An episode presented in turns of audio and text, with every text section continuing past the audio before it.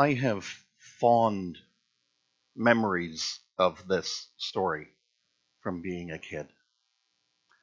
Not because I learned the story early in Sunday school, for even though I went to church every week, I never went to Sunday school. I found worship a lot more exciting than Sunday school. No great surprise I'd end up being a pastor or priest then, but I actually learned it in public school. I went to this little four room school that had six grades in it, or at least I did until we moved when I was in grade five. And one of the regular supply teachers would teach us Christian stories. You couldn't do that now in a public school, but it regularly happened then. I can remember vividly the blackboard at the front of the classroom. And just above the blackboard, there was about a two inch strip that ran the length of the blackboard that had cork in it. So the teacher could pin things up at the top and not tape them to the blackboard. But then on either side of that two inch strip of cork, there was about a half inch piece of metal banding that ran on either side. And along those pieces of metal were runners that were kind of almost shaped like the old clothesline wheels. But there were clips to them. So a teacher could put up something that they didn't want to put a hole in. And I remember vividly the picture of the ark. The dark blue water down at the bottom, the lighter blue of the sky, a light wood ark that almost popped off of the page, and the pictures of the heads of the animals in pairs peering over the edge of the ark, except for the giraffes that also had their necks over the edge of the ark. And then, above all of it, stretching from side to side, was this glorious rainbow. That even though the ark jumped off of the page, the rainbow did even more. There was something vivid and vibrant about the colors that were used in that that made it clear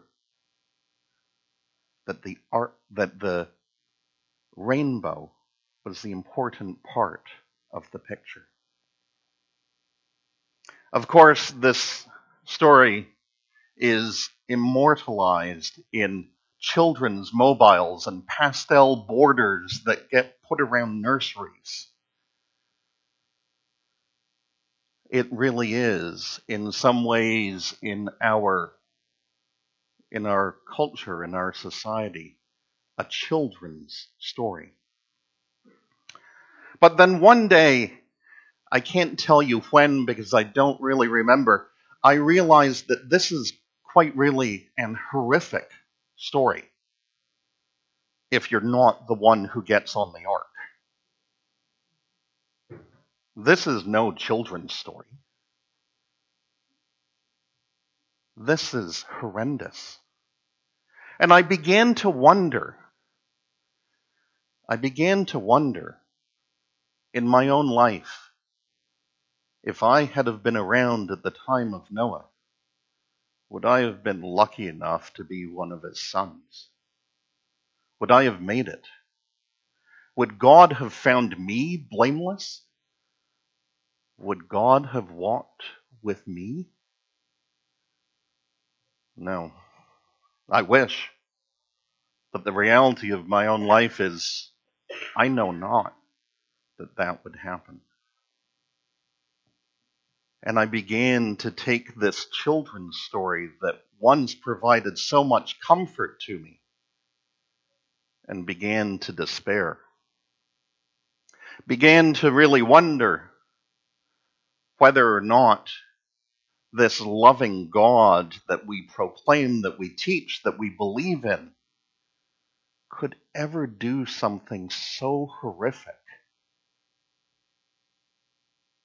as to destroy the entire world except for one family and one set of animals. Certainly, when we put the mobiles above the babies' cribs and we put the borders around their rooms and wallpaper, we're not trying to remind them that they're horrific little creatures that God thinks is evil. Right?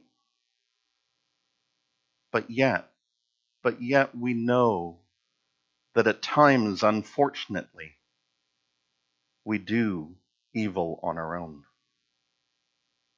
The Lord saw that the wickedness of humankind was great in the earth, and that every inclination of the thoughts of their hearts was only evil continually.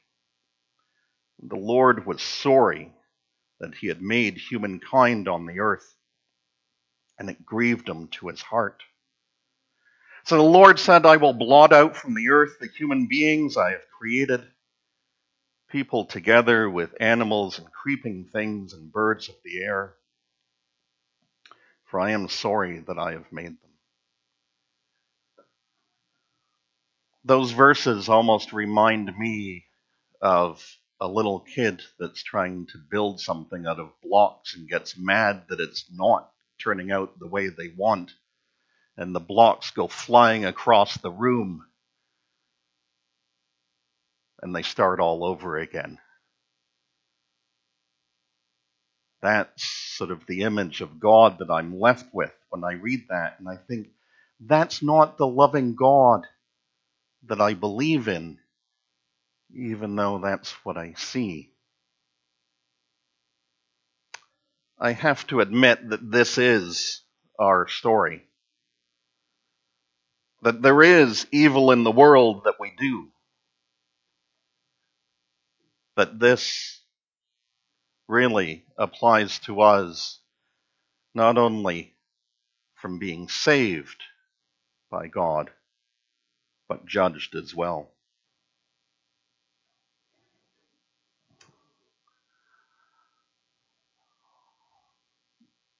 this week. This week there was a shooting not far from where I used to live in St. Catharines. Actually, it was right down the road from one of the churches that I would go and worship in. Evil happens where we least expect it at times. I can't remember the last time I heard from Niagara Regional Police that there was a shooting, let alone one that involved three people being shot. At times, at times, evil happens. But this story, this story is not just our story, this story is God's story first and foremost. And the reason that I say that is this. When the bow is in the clouds, I will see it and remember the everlasting covenant between God and every living creature of all flesh that is on the earth. This is what pops out at me. I will see it and remember. That's God speaking in the scriptures. The rainbow, certainly for us, has become a way for us to look and see and remember that God made a promise with our ancestors in faith, a promise that we remember each time we see the bow in the sky. But these are God's words.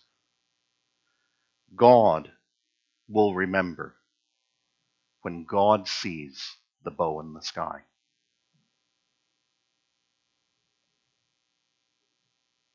The focus on the story isn't necessarily that Noah was so faithful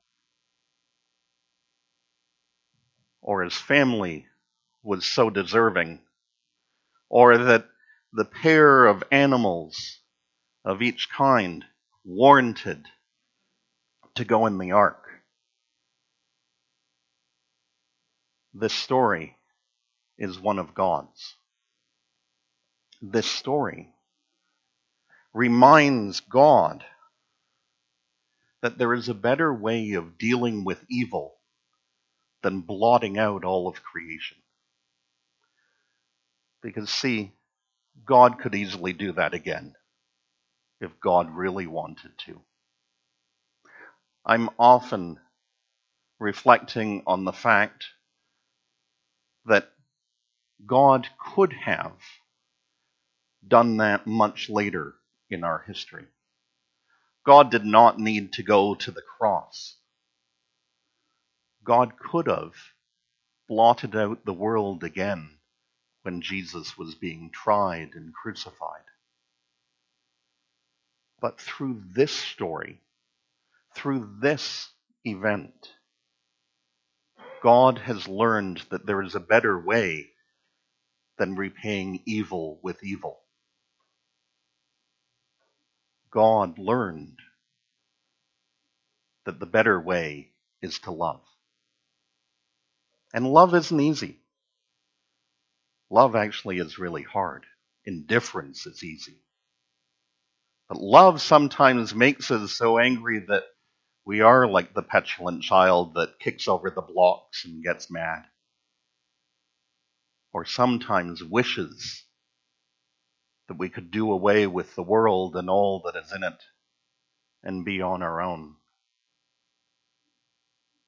But our God, our God in this story reminds us and reminds God's self that love is a much better way. So when we see that bow in the sky, it's a sign not only for us, but for God to remind both of God's love. And for that we give thanks. Amen.